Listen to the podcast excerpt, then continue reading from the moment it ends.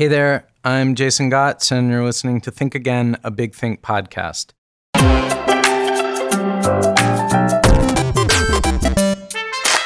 The other day, I was at a kid's birthday party, and a fellow dad was joking that when we were kids, it was all bang, bang, bang, and now it's all pew, pew, pew. He was talking about video games and lasers as opposed to, I'm guessing, cowboys. Actually, as I remember childhood, it was all wow, wow, wow. I was five years old when Star Wars A New Hope came out, and like everyone who grew up back then, I had sci fi seeping into my very pores alien civilizations, cyborg killers, the dark, unfeeling menace of advanced technology. Because there can never be too many Jasons, my guest today is the Hugo Award winning writer Jason Heller. He's here to tell the eerie and fascinating tale of how sci fi seeped into the pores of popular music in the 1970s and how, along with psychedelic drugs and electronic instruments, it produced and was transformed by David Bowie and others into something rich and strange, something that changed the face of music and pop culture forever. His new book is Strange Stars David Bowie, Pop Music, and the Decade Sci Fi Exploded. Welcome to Think Again, Jason. Thanks. Bowie is the through line here, yeah? Yeah, Bowie is definitely the main character, if you will, in this nonfiction book. David Bowie personally was the first concert uh, I ever saw when I was 15. First concert you ever saw? Like your parents never took you to one before? Never. That? Oh, my mom partied hard. She went to her own concert. She okay. didn't bring she didn't bring the kids with her. All right. She's a great lady and she's very much a rocker. So while she didn't take me to concerts as a kid, music was always the language that was spoken in our household. I also was five years old when Star Wars came out, so that's the decade that I was mostly immersed in music musically as well. Got you. So Bowie. You got tickets. Yeah, yeah, Bowie. So I got tickets and camped out, and it was 1987. So it was the Glass Spider tour, which has been reviled since critically for being overblown and pompous and pretentious. But to be that age and being a science fiction fan since I was five and since I had seen Star Wars in 1977, to see Bowie in 1987 really galvanized everything for me when it came to the connection between science fiction and music. There's a couple of interesting strains going on. I mean, in sci fi generally, and then that, of course, spills over into sci fi music. Sort of dystopia, like a you know terror of the unknown future, and then a kind of escapism. These seem to be sort of the two poles. Yeah, that's what's really interesting about the '70s is, in terms of science fiction is that was one of the big turning points when it came to a transition from the golden age of science fiction, which was much more optimistic and positive about the future. And then as the 60s went into the 70s, there was this new strain of science fiction that was much more dark, right. uh, morally ambiguous, anti heroic.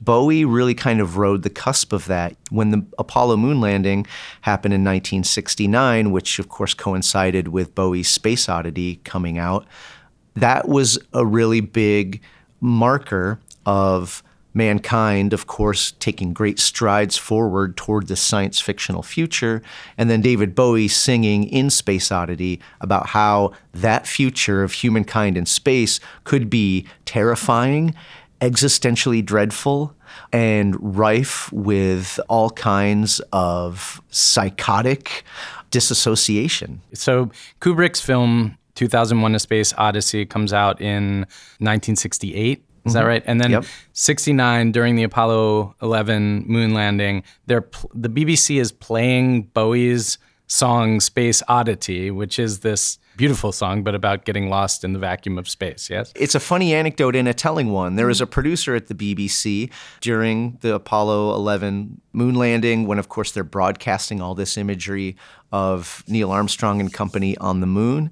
And they know that there's this song about some spaceman that's on the charts. right. And so some very well meaning yet clueless producer at the BBC says, Oh, play that song while, while they're walking yeah, on yeah, the moon. It's, it's the one about space, you it's know? The one about There's space. like astronauts and stuff. Yeah, yeah. And of course, at that time, the assumption was if it was a science fiction song, well, then it must be chipper and happy and Right. optimistic or silly or something like that. Because they weren't re- used to this new kind of shift. they were the not dark, used to it. They the were not used darkness. to you know a song that is as morbid and terrifying at its heart as Space Oddity, the least suitable song to play over the Apollo 11 landing.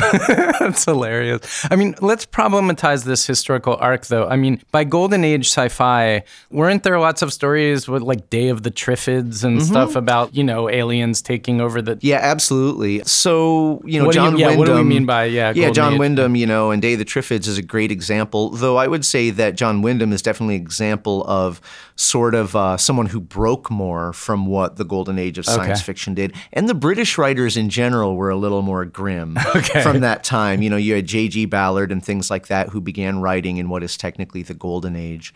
But for the most part, of course, there were dangers and threats and things like that. But usually in the Golden Age of science fiction, human beings did win out. And it was pretty clear cut who the good guys and the bad guys were. Okay. And the bad guys were often from outer space, and the good guys were often the people from Earth. But it isn't just the fact of, it isn't just the subject matter, it's the way these stories were delivered. Going into the 60s and 70s, science fiction began using experimental literary techniques, cut up techniques as pioneered by William S. Burroughs and Brion Gysin, and then also using nonlinear narratives, vague and morally ambiguous endings rather than a pat, heroic, traditionally satisfying ending. So these are some of the literary devices that David Bowie began using, and a lot of musicians in the 70s also used in their music. That ambiguity and ambivalence, it feels somehow between the poles of dystopianism on the one hand and utopian escapism on the other hand. Absolutely. And that really came into fruition toward the end of the 70s because by that point there's a paradox there that you're that you're detailing and musicians really began to embrace and really accentuate that paradox. By the end of the 70s, you have punk rockers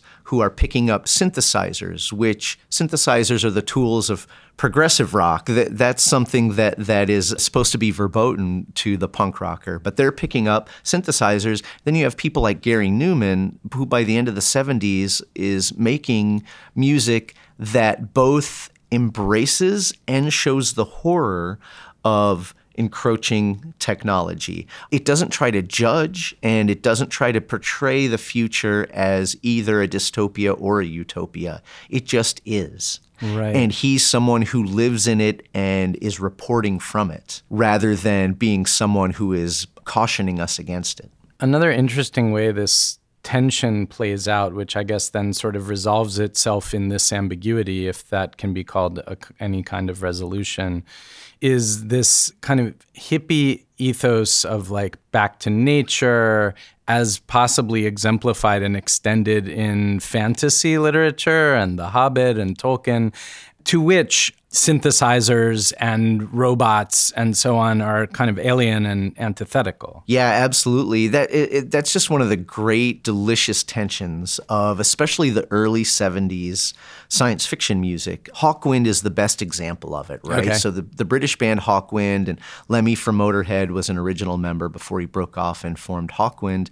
You know, they basically made this aggressive, spacey, psychedelic music, and it really was about as they described it themselves, sort of like being a barbarian in space. It was simultaneously back to nature, kind of paleo, but as if cavemen had seized this advanced technology and were using it to colonize the stars and travel through space time. I kind of love that. And they were talking, you, you quote, I think, one of the members of Hawkwind talking about using the technology, the, the new music technology, like barbarians deliberately. We're surrounded by technology that we increasingly don't understand.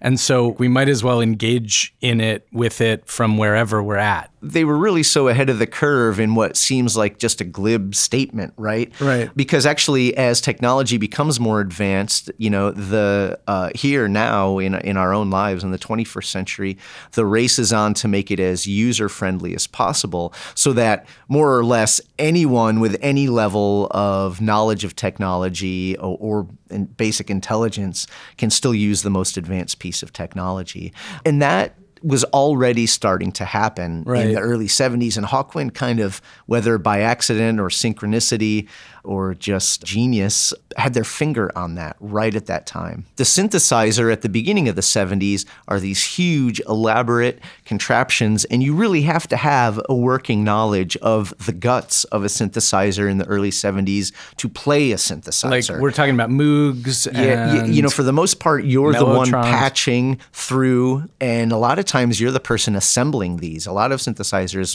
in the 70s came as kits, so you had to have some basic electrical engineering knowledge. Now, by the end of the 70s, coincidentally, when the punks start getting their hands on synthesizers, that is when they start to become just out of the box.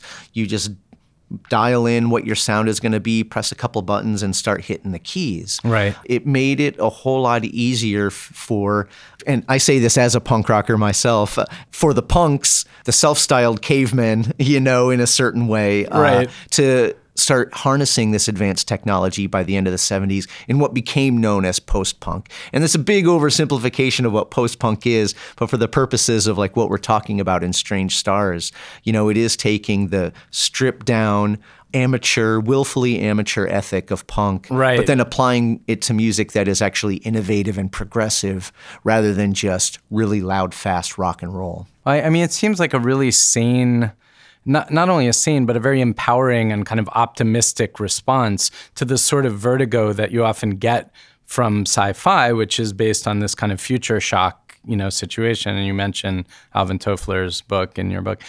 You know, to just say uh, it's mine, and mine to do with as I will. I think that's one of the great things about the end of the 70s and the punk movement and the post-punk movements is they really it wasn't so much about being alarmist. Some of it was, but some of it was just and this is a real big break from the hippie and post-hippie and progressive rock ethos that had immediately preceded it. There's this whole idea with punks in the late 70s and post-punks that like we can't control this. We can't stop this. We're along for the ride. Let's see where this takes us. Sometimes it's optimistic. Sometimes it's just giving in to the, the nihilistic abandon of, of the entire thing and realizing you can't change it. So let's just go out with a hell of a bang. Uh huh. But I mean, in, in doing that, you're still sort of colonizing it and owning it. you know? absolutely. Yeah. Absolutely. Yeah, yeah. Devo being the perfect example, Okay. you know, in the late '70s of of the band that was doing exactly that, embracing it, colonizing it, turning it into something that was bright and colorful and seemingly cheery, Right. Uh, seemingly gleeful. Let me put it that way. But then, you know, by the early '80s, you have Devo singing songs like "Beautiful World," which sounds like this beautiful pop song about the future and how it's coming, and it's so beautiful for everyone, but not for me. It's a beautiful world, but not for me. Devo is one of those bands that I, I know them peripherally and I know their visual style, but I never really listen to them much. But what I see in what I know of them is this sort of like unsettling fusion of, of man and machine. I mean, I guess that begins with what is offensively called krautrock. I mean, this kind of gleeful embrace of, of our kind of android future in a sense. Yeah, a lot of times science fiction music sort of follows behind the trends in science fiction and other media. And actually, when it comes to the whole idea of man and machine really having a symbiosis, music was pretty pretty much uh, uh, like right on trend in the 70s because this was the time where um, the very beginnings of what would become cyberpunk um, were happening. And then the whole idea of, of post humanity, you know, which has flourished ever since. The whole idea of humans adapting and adjusting and engineering themselves uh, Right. to be able to prepare for life beyond Earth. And in a way, Kraftwerk, the German band Kraftwerk, is definitely the the group that first completely embodied the whole idea, you know, to the point where they had an album called The Man Machine. And that was their aesthetic. Uh, that was their presentation. It's what the music sounded like, created completely synthetically. And the fact that rather than seeming to draw inspiration from any canon of science fiction, they simply seemed to be Become science, science fiction. fiction. They were their own characters in their own self created science fiction milieu. which Bowie does too. arguably beginning with Ziggy Stardust and the Spiders from Mars. And something that I think is very, very interesting and very deep about this is that in showing up in like silver lame jumpsuit with his hair orange and crazy ass makeup and moon boots and whatever, Bowie is offering a rebuke to a ethos of authenticity in rock and roll and obviously folk music and that kind of thing. Like like a total 180 in the other direction. Right. You know, uh, Bob Dylan, as much as I love him and as much as David Bowie obviously loved him and wrote a song for him, but Bob Dylan ushered in this era of yeah, this so called singer songwriter authenticity, which wasn't just about being a songwriter who sang his or her own songs, which up to pop music at that point was never a consideration that you had to write your own songs right. or sing the songs that you wrote.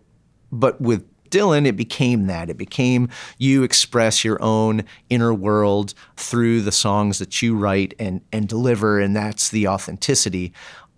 But with Bowie, the whole idea of artificiality and uh, multiplicity of being more than one person at one time, singing from multiple viewpoints at one time. Even in his songs, he'll switch uh, from point of view to point of view. You know, it's funny that I'm also a science fiction writer, and you know, in writing fiction, the term is called head hopping and used derogatorily about you know if someone's not able to recognize that they can't keep a steady and consistent point of view through a work of fiction. It's used derogatorily of writers yes. who hop around between heads because somehow it requires more talent or something to write from one POV? Or? Yeah, or to make clear what are clear, deliberate shifts in POV that make it seem like this isn't just being done randomly. Got you. Which, of course, is an absurd notion, uh, right? I mean, it's a it's it's a reactionary notion for sure that like you have to, you're required to right, right. do anything in any particular way. I mean, but, yeah. I mean, yeah, exactly. I mean, mo- modernism, I would like to think, kind of did away with with that notion in fiction, and unfortunately, a lot of genre fiction still kind of clings to that.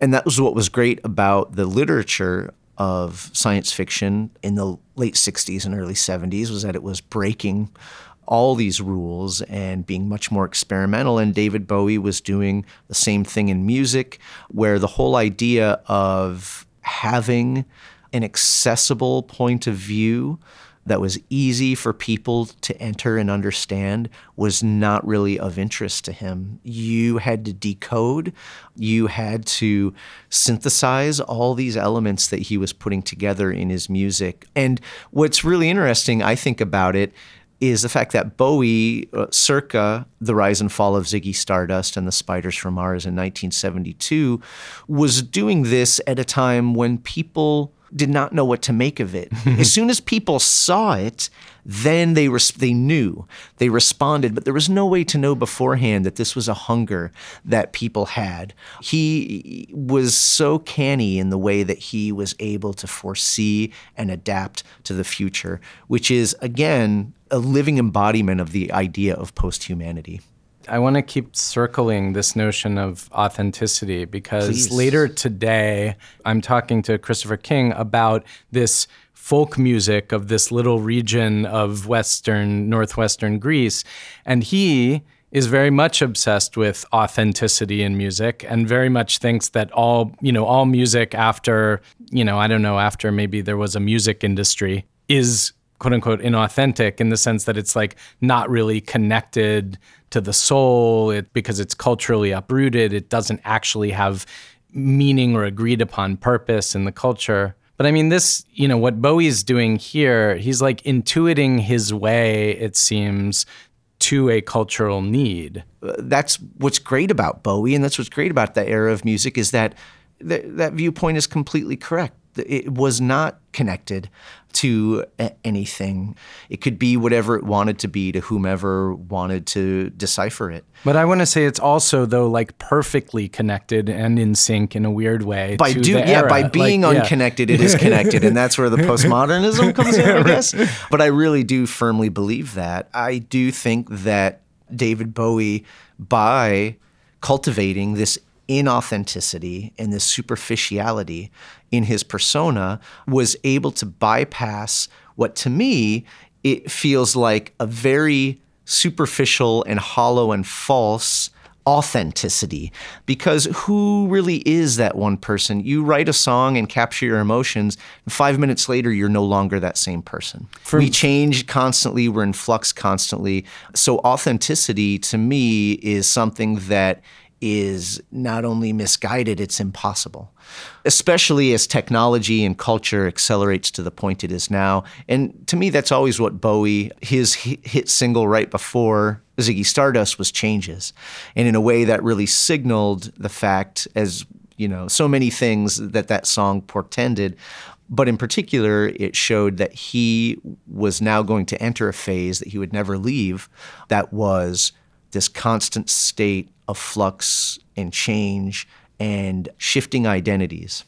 And interestingly, that song feels like a particularly authentic, sincere statement of, you know, where I'm at right now and where where we're at right now. I, have always felt that song was ironic in that sense because it is this beautiful, heartfelt ballad type of song, but it's about how the beautiful, heartfelt ballad, authentic expression of one's soul is no longer going to be. It's almost like uh, the epitaph for that type of song, in a way. Yeah. That was like the gravestone that he made for authenticity in music before launching into where where he went from there. I mean, it's a high bar to set for yourself, that total constant self reinvention. I mean, on the one hand, it's just delightful creative play. But on the other hand, I would imagine that over the course of a career, it becomes something of a responsibility that you've put on yourself. You yeah, know? I think Bowie, for sure, especially when it came to science fiction as kind of the most obvious expression of that uh, for Bowie, because of course he was always associated with science fiction throughout his career. So he would rebel against it constantly. He would have arguments with himself. He would have arguments with interviewers. He would say, you know, eh, in one moment that he was in talks with a filmmaker about playing the lead in a film adaptation of Robert Heinlein's Stranger in a Strange Land, which Bowie had been a fan of Heinlein since he was a kid. Right. And yet, eh, in another interview, he'll eh, scoff at any kind of hint that he would be playing such a role and say that he didn't want to be pigeonholed or typecast as a science fiction guy, you know, as this right, guy right. who's saying about space. So he constantly kind of played back and forth uh, with that. In a lot of ways, I think that Bowie's state of flux was not something that was a burden to him or mm. something that he took on or a bar he set for himself. It actually was kind of his natural state of being.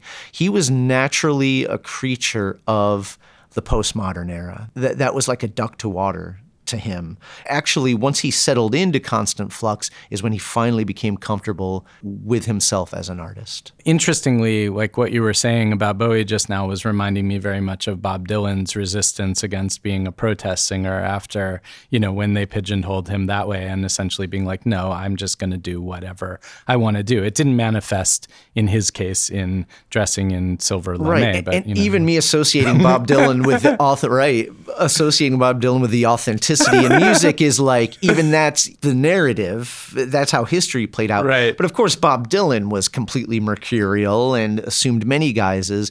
And of course, it would be a very shallow reading of Bob Dylan to think everything he wrote was this personal expression. You know, he wrote through fiction and through literary references and through characters that he created.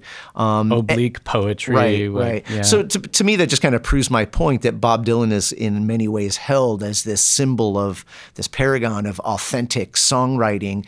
And yet he is, and I say this in totally complimentary terms, as artificial and as inauthentic as David Bowie. And I do sure. mean that as a compliment. And that is something that Bowie definitely learned from Dylan in a certain way, as well as from his favorite science fiction authors. Very difficult to think of Bob Dylan cracking open a science fiction book, but if he ever had cracked open many, that's David Bowie. So, in the second half of the show, what we do is the video team chooses surprise clips for us from Big Think's interview archives that could take us in any direction, actually, sort of like David Bowie. Before we get there, though, before we get there, I want to talk a little bit about Afrofuturism, which I think is really interesting. So you read about Sun Ra, which is like a they were a far out jazz fusion band. He he Sun Ra was the leader, and a a class that he taught at Berkeley in 1971. Is this? Strange Stars does focus on the 70s uh, and a lot on David Bowie. One of the major figures of science fiction music that predated um, that whole era was Sun Ra. And Sun Ra and his orchestra began recording in the late 50s, and Sun Ra loved synthesizers, and he loved, uh, even though his music was instrumental, so there weren't science fiction lyrics in it, he wanted to evoke space mm. with his music, and he wanted to use the album cover imagery and the titles of his albums and songs to cohere into a vision of the future that came from the point of view of this jazz keyboardist from Alabama who donned glittery capes and claimed to be from outer space and to have traveled the stars and to have traveled back in time as well. And sort of like dashikis, but future dashikis as well. Exactly. Yeah. And it, it isn't incidental that, you know, how he dressed became a major factor in in what he did because as the 60s progressed further into the movements of black power and black consciousness, Sun Ra and what he embodied synced up. So he's wearing space dashikis at the same time mm-hmm. people on the street in America are beginning to wear them, African American people in America. There's a synergy between the history of the African diaspora, the kind of longing for a utopian f- space free of all of the troubles of this world and the idea of journeying, you know, light years into space or into the future. Right. And that all culminated in the early 70s. Not only did Sun Ra, as you mentioned, teach a class at Berkeley, which was more or less him delivering one of his rambling manifestos uh, about space and time and the advances uh, of ancient African civilizations and how those might be projected into worlds beyond us in the future or the present in his case as he claimed. Yeah, he literally believed that right he'd been transported to another yep. planet. Yeah. Yep. And traveled in time and visited ancient Egypt. And so when that all synced up in the 70s, it planted the seeds for what came soon later, which was an explosion of black artists using science fiction in their music. There were hints of it in a few different smaller groups in the 70s. LaBelle did it a lot, The Undisputed Truth, but really it was Parliament and the Mothership Connection in 1975 right. that really fully popularized and kind of standardized the idea of Afrofuturism in popular music. You know, popular music you can define in many different ways. A lot of people don't define jazz as popular music. But in the 70s, you know, jazz was maybe the most commercial that it has ever been or might ever be um, with the crossover of jazz fusion. So the fact that Sun Ra existed and was, he also made a film called Space is the Place, which really had an impact beyond his music since here he was putting his words to his ideas um, rather than just the music. So all this fed into what George Clinton and Bootsy Collins and company were doing with Mothership Connection in 1975. It really is the classic narrative of Afrofuturism, which is the inherent qualities of ancient African civilizations right. and society as they have survived throughout the diaspora, now coming back together, right. reconnecting, and saving Earth, basically, saving hmm. the human hmm. race from itself. Maybe and, a kind of like Old Testament Jewish idea of chosenness getting in there as well, the chosen people the Redeemers. But what puts the futurism and Afrofuturism is obviously the fact that this idea is coming up in the space age, that this is taking place when humanity has produced the tools to reach other worlds, and that the white world might see itself as having done all this on its own, but it was built, the entire Western technological civilization was built on the backs of what civilizations that had come before, uh, including the African civilizations. And look where it ended us up in a very kind of square world where everyone wears suits and goes to nine to five jobs, and you can't wear funky, sparkly boots and right. glasses with stars on them. And free whatever. your mind, and your ass will follow into outer space, yeah. into the future. That's yeah, yeah. the that's the implicit thing at the end of that Parliament slogan. George Clinton calls it funklessness, uh, and funklessness the funk in George Clinton's mythology uh, throughout Parliament Funkadelics music in the 70s, the funk is capitalized and it is more or less the force as Star Wars came to express it in 1977. You could replace the funk with the force in every instance in Parliament's music, and it would still read seamlessly. So, if we were in touch at all times with the funk, then we would be kind of on the right side of things. Absolutely. On the, absolutely. The light side. And funklessness is forcelessness, funklessness is the dark side except that in an Afro-futuristic context, we might not be calling the dark side the dark side. in the book, I talk about one of my favorite science fiction funk songs, which is by this band Instant Funk in the late 70s. And they have a song called Dark Vader not Darth Vader, Dark Vader, obviously to help avoid a lawsuit. Right. Um, but basically, it there's some spoken word to it, and it tells the story of Darth Vader from a sympathetic point of view. now, this is 1978, before it was ever revealed to Star Wars fans who Darth Vader really was, right. and, and before Anakin Walker became a somewhat sympathetic character, right? Right. Uh, and so, before anyone else began, had ever painted or hinted at the fact that Darth Vader might be a sympathetic character, here was Instant Funk in 1978 singing the song Dark Vader, basically about what a symbol of black power he was. of course, James Earl Jones is voicing him. Nice. Um, and how yeah. he is someone who should be viewed differently than how he's portrayed in Star Wars, and that he uh, actually should be praised and worshipped as being this powerful black figure. That's awesome. I mean, you I think if you follow the if you follow the logic too far, it doesn't it can't really hold up because you can't like blow up Alderaan and actually be okay, you know. Right, right. But but you know, it's the same way where you know you listen to a rap song and there might be things in there that you think are violent and questionable, and it's not necessarily advocating that exact thing. Maybe Darth Vader did what he had to do. Yeah, like yeah. braggadocio. You know what I mean? right, right, like it, basically, point being, Darth Vader is a bad MFer, and that's just, and for that alone, it, he should be viewed a little bit uh, more positively. I think on that note, we're going to go to the surprise clips, and we are at the mercy of the producers. This may have nothing to do with music. We'll just talk in whatever direction. Uh, if it circles back, like Brian Eno says in your book, no matter how far I reach out, I end up circling back. We'll, we'll see. They're taking us to religion. okay, this is Reza Aslan, and it's called How Religious Believers Describe God. Ooh.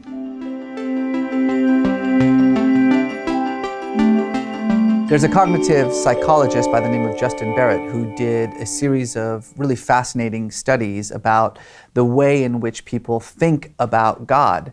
Um, he asked a group of devoutly religious people uh, Muslims, Jews, Christians, Buddhists, Hindus. Uh, he basically gave them a form uh, to fill out about um, the ways in which they think about the divine. And for the most part, what he found was that they answered in theologically correct ways when talking about God as being, say, omniscient or omnipresent. But then he began to engage the same subjects in conversation he asked them to start describing in regular language how they think about God. And what he discovered is that almost every single person, when forced to start talking about God, violated those core theological principles of God being, for instance, omnipresent and omniscient. In fact, what he discovered is that the more they talked about God, the more it sounded like they were describing some person that they met on the street. And this goes to a fundamental aspect about the way that we think about the divine, whether we are ourselves believers or not. And that is that unconsciously, we can't help but to imagine God as essentially a divine version of ourselves.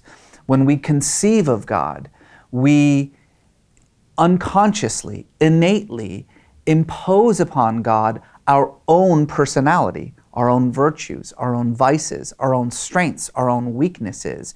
We project upon God our own biases and bigotries. We implant in God human characteristics, human personality, human desires, all along with humans with superhuman powers. And so as a result, what we really do, again, whether we're aware of it or not, is we divinize ourselves. If you believe in God, then what you believe in is something that is, by definition, utterly unhuman. And so the question becomes how do you talk about that thing? How do you think about that thing?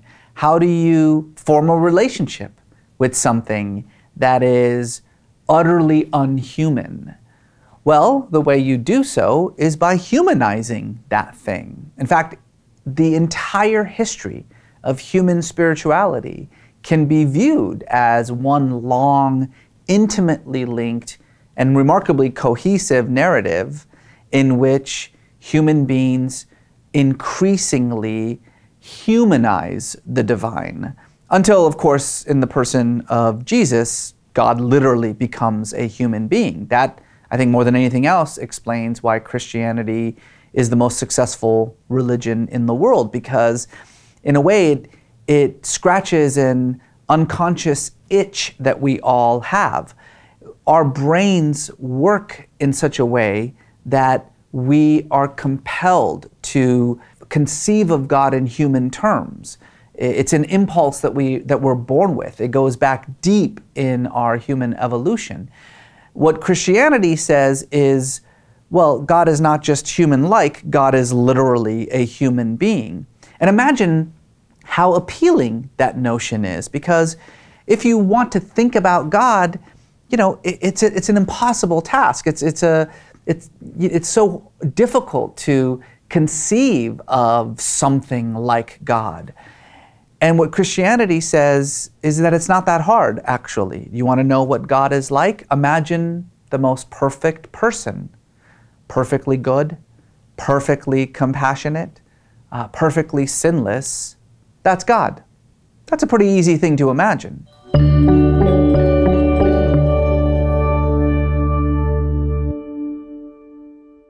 Yeah, this is interesting. Uh, you know, I, I uh, interesting first thing to throw at me, being the atheist that I am. It's interesting to hear a lot of those viewpoints because a lot of the language that very erudite gentleman was was using about religion is absolutely what a lot of science fiction seeks to do. There is a lot of the whole idea of projecting what is our individual and collective essence as human beings onto not necessarily gods, but sometimes godlike beings including aliens. And of course, you know, it's been uh, pointed out many times by many thinkers the whole idea of aliens being more or less our modern day version in our modern day mythology of angels right.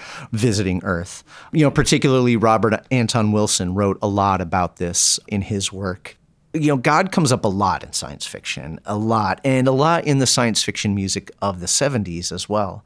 There's a book I write about in Strange Stars called Lord of Light by Roger Zelazny, which came out in the 60s right. and was one of the books that was a big influence on a lot of science fiction musicians. And it basically posited a future in which human beings, and it's again, it's a work of post humanity, human beings have evolved through technology to the point in the far future where they have basically assumed the personae of Buddhist deities. Right. Um, and they begin to confuse themselves in, in interesting ways. And I do think that spirituality, to one degree or another, becomes a very strong underlying component of a lot of science fiction music. There's a song by Chris de Burgh, the singer songwriter who ha- had some bigger hits in the U.S. in the '80s, like uh, "The Lady in Red," that a lot of people might remember that if one, they were like of the that age. lady in red. That's that one. it. Okay. Yeah, yeah. Very good. Very good. Um, Please do not sue me, record company. and he, you know, he would write songs in the 70s that were about visitors from outer space. And it turns out, in the twist at the end, Twilight Zone, guess who this visitor from outer space was? Jesus Christ. Okay. and then, uh, in a much more subtle way, you had people like Jon Anderson, the singer of Yes, in the 70s, who they have seemed to have so many songs. Yes does about science fiction and outer space. And as it turns out, many of them are much more spiritual in basis, in a new agey kind of way. Mm-hmm. They're not necessarily about spaceships, they're more about a cosmic consciousness. And there's a really big blurring of that line, especially in the early 70s, between science fiction music and spirituality, that is a really interesting one. In a lot of ways, religion and science fiction have a basic a basic idea, and, and that's not just me trying to uh, snarkily say that religion is fiction, but I am. I do mean to say that they're both about trying to understand the universe and figure out what happens beyond beyond death, Right. beyond space time, beyond Earth. That those common impulses, in many ways, inform both. Reli- I almost called religion a genre. While you were talking, I, it, it occurred to me with astonishment that somehow L. Ron Hubbard never came up. He writes Dianetics, which is a work of science fiction about aliens coming to Earth, as the basis of a religion. Absolutely, and he and he was established as a science fiction writer, you know, in the golden age of science fiction, and was right shoulder to shoulder with Robert Heinlein and Arthur C. Clarke Okay. and everyone else. Not quite of that stature. He, he was in his own mind, and now, of course, in infamy, he is as famous as those people. But a really great example, right, of using science and outlandish science fictional tropes translated into real life and employed in the establishment of a cult. I mean, I feel like the vast distances of space and of time, they open up in us this sense of awe mingled with horror that is similar to the spiritual impulse that you can imagine ancient humans looking at the sun or a mountain and being like, wow, do not kill us. We love you. And of course, you know, anyone in the Enlightenment would argue about the eh, the commonality of that impulse, but you know, there's one maybe the impulse is similar, but the methodology is is right is strikingly different. Indeed. And that is where the tension would come between science fiction and religion, you know. Science fiction for the most part does try to use the basis of known science as a, as a launch pad. However, what's interesting about the more experimental and transgressive science fiction of the 70s is that while uh, a lot of writers like Michael Moorcock and Thomas Disch and people like that were writing what is science fiction, and Brian Aldiss, another great example, by using stories that don't necessarily rely on hard science, Right. that aren't necessarily trying to be scientifically rigorous, they actually stray more toward the type of religious awe of the universe that the universe is ultimately unknowable and that human beings because that's really the big thing is the universe knowable fundamentally or unknowable? Well, because at the fringes of science, you know, especially like theoretical physics, we end up in a realm to which we cannot relate rationally. and the 70s is when 60s and 70s is when quantum physics began to filter into science fiction. And then the word quantum begins to pop up in the works of hawkwind and things like that as the 70s go on. It's that sort of indeterminacy as a bedrock or lack of bedrock in one's cosmology Yeah, which dovetails nicely with the ambivalence we were and ambiguity and sort of gender fluidity that we were talking about with Bowie earlier. yeah Yeah, absolutely. Bowie's gender depends on who the uh, observer is. exactly, exactly. And if you put Bowie in a box, there's no way of knowing whether he's alive or dead, or Right. male or female, or neither. or, neither, both. or both. I think we have time for one more clip, and this one is called Three Ways to Make American Politicians Better at Their Jobs. And the speaker is Dambisa Moyo, who is an economist and an author. So I am an eternal optimist about how and why we should continue to innovate every aspect of our lives, and whether that's science and technology um, imbuing more efficiencies in how we run businesses, but also how we deliver healthcare and education. So as far as I'm concerned, I've adopted the same lens as we think about the political process. So, just to give you some flavor um, for some of the proposals, on the politician side, I consider the argument that we should perhaps increase the pay of politicians um, and actually force them to justify their compensation. Um, Singapore is, is a great example of this model. In Singapore, the head of state uh, the prime minister earns over $1.4 million a year in compensation. Um, but to me, what's even more interesting is that the ministers who are responsible for education and healthcare and infrastructure, et cetera, um, earn 30 to 40 percent bonuses based on certain metrics and outcomes. So, how GDP performs, whether life expectancy increases, whether inflation declines. Um, I think that that is a very interesting model for us to explore because I think it could impose discipline. Um, by the way, a discipline around reward for performance, which we already see and it applies to many of us as we work in the private sector. So certainly worth for con- consideration. I think that that could actually force politicians to think a little bit more long term.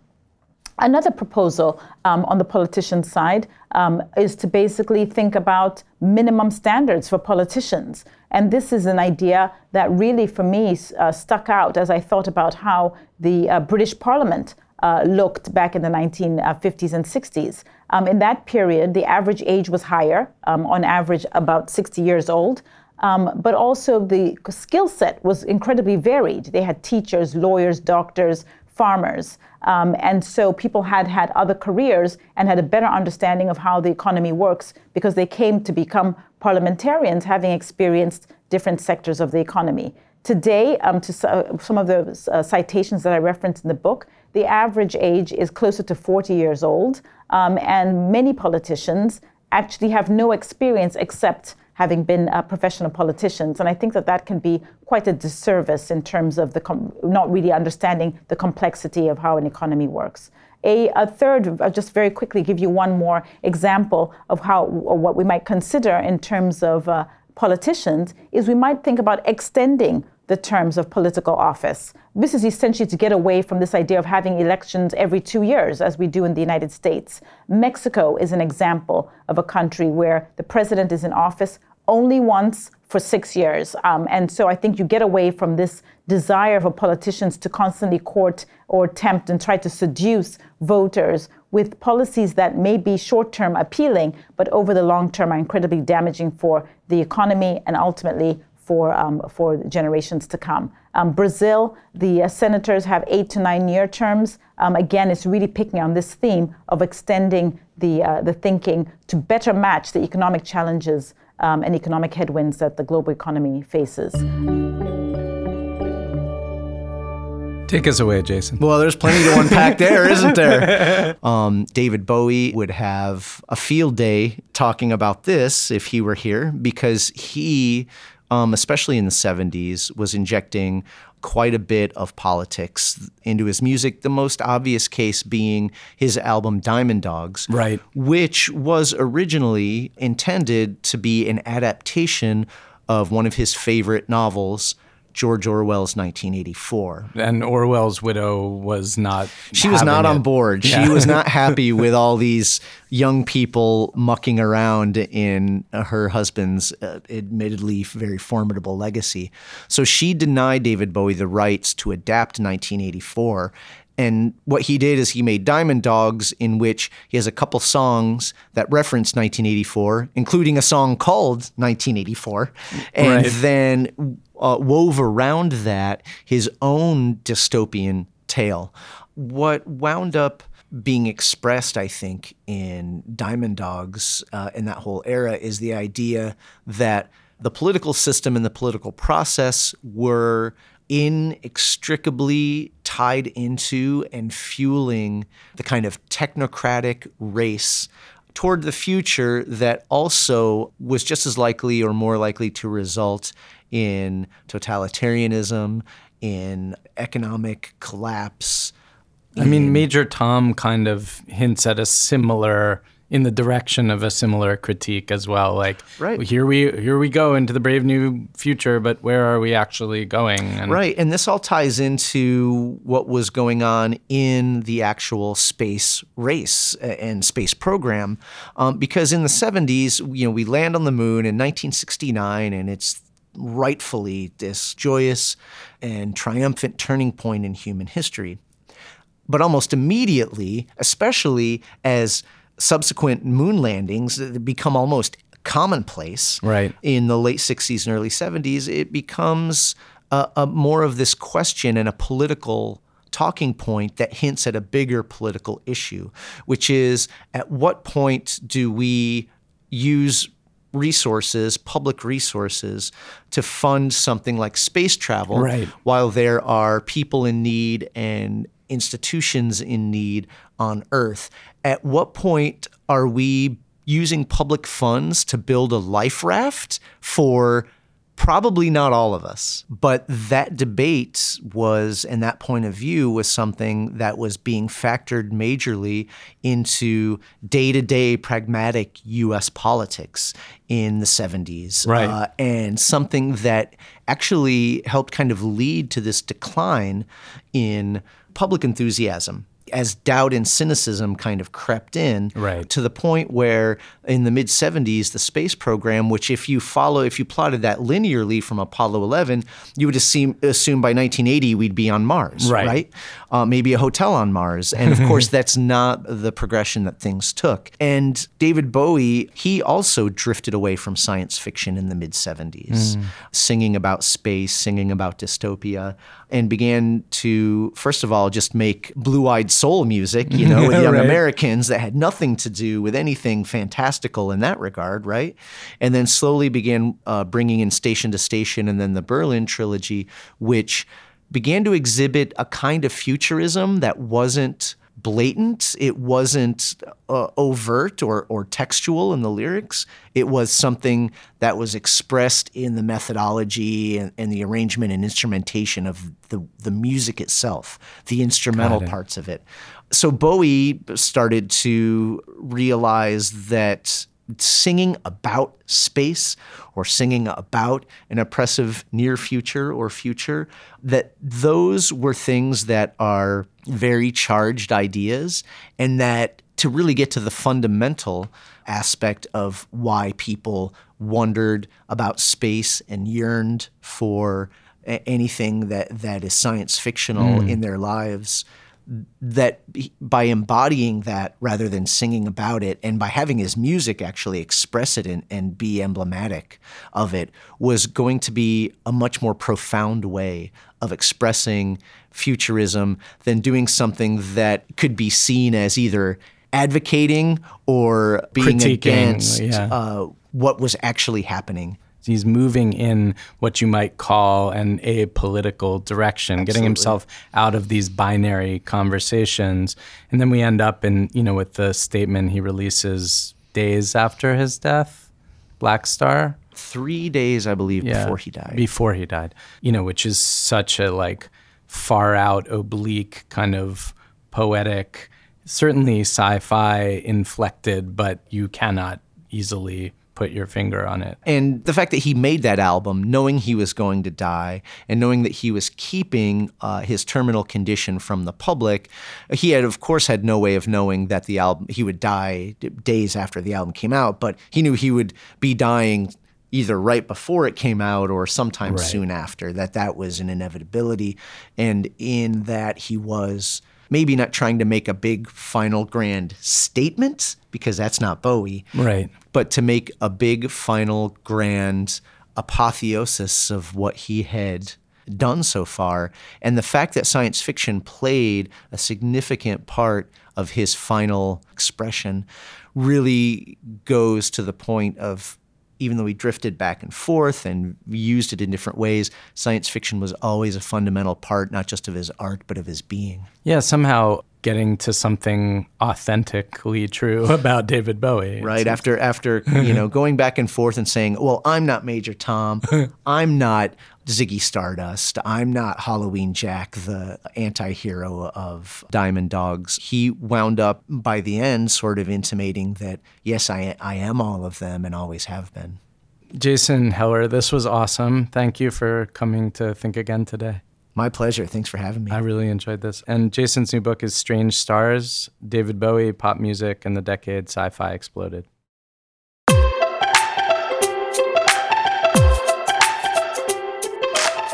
And that's it for this week's episode of Think Again. Thank you for listening. Um, if you're new to the show, please take a minute to rate or review us on iTunes or Stitcher or wherever you're listening. It makes a really big difference in terms of who else can discover us. And we'll be back next week with something completely different. Hope you can join us.